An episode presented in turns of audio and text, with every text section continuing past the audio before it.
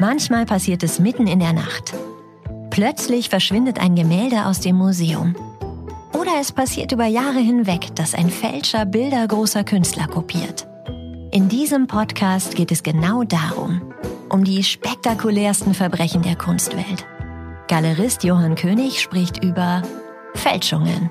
Wie gehen dann die Ermittlungen los? Man weiß die Einliefererin und wendet sich vermutlich erstmal an die, oder?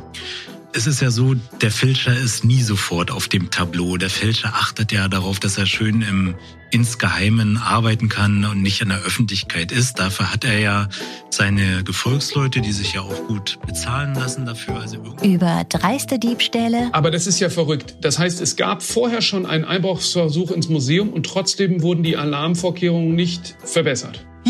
Also das war sogar dasselbe Fenster, das eingeschlagen worden war.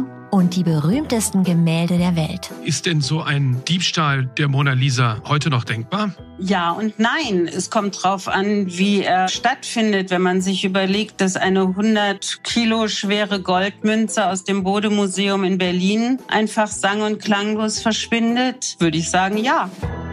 Diese und weitere Fälle in Kunstcrime. Fälscher, Diebe und Betrüger.